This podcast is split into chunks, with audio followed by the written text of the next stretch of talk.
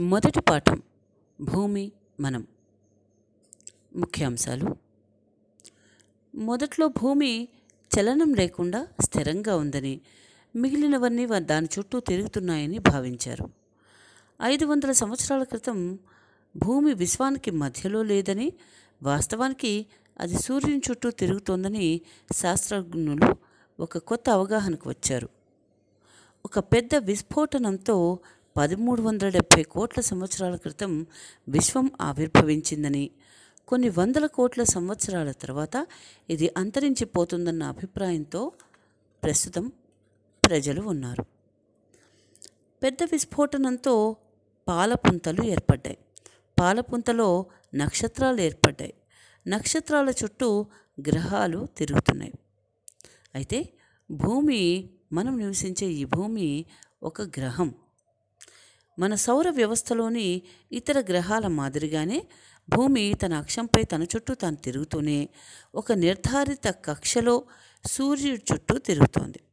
ఇలా తిరగడాన్ని భూ పరిభ్రమణం అంటారు.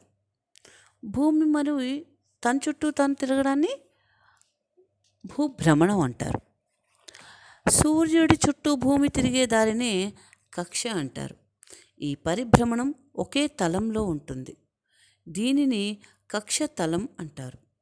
వాస్తవానికి భూమి కక్ష దాదాపుగా వృత్తాకారంలో ఉంది. సూర్యుని చుట్టూ గంటకు లక్షా ఏడు వేల రెండు వందల కిలోమీటర్ల వేగంతో భూమి తిరుగుతోంది.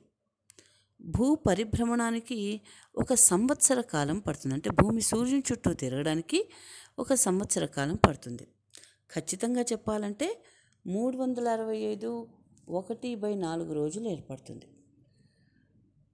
గ్రీకు పదమైన ఈఓఆర్టీహెచ్ ఓర్త్ యొక్క అర్థం నేల మట్టి పొడి నేల. భారతీయ భాషల్లో భూమికి ఉన్న పేర్లు సంస్కృత మూలాల్లోంచి వచ్చినవే. సంస్కృతంలో భూమికి పృథ్వీ ధరణి అవని పుడమి వంటి పలు పేర్లు ఉన్నాయి. భూమి అనేక మార్పులు చెందుతూ ప్రస్తుతం ఈ స్థితిలో ఉంది. జీవం అనేది సముద్రాల్లో మొదలైంది. భూమి వ్యాసార్థం అనగా ఉపరితలం నుండి నాభి వరకు దూరం ఆరు వేల నాలుగు వందల నలభై కిలోమీటర్లు. భూమిని ప్రధానంగా మూడు పొరలుగా విభజించవచ్చు. అవి ఒకటి భూపటలం రెండు భూప్రావారం మూడు భూకేంద్ర మండలం వీటి గురించి నెక్స్ట్ ఆడియో పాఠంలో విపులంగా తెలుసుకుందాం.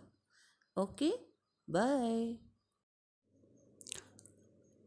పిల్లలు ఈరోజు నుంచి మనం మన తొమ్మిదవ తరగతి సాంఘిక శాస్త్ర పాఠాలను ఆడియో పాఠాలుగా ఈ యాప్ ద్వారా విందాం.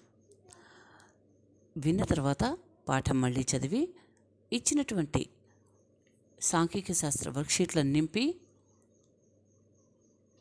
ఆన్సర్లు నోట్బుక్లో రాసి ఫోటో తీసి వాట్సాప్లో పెట్టండి. ఓకే?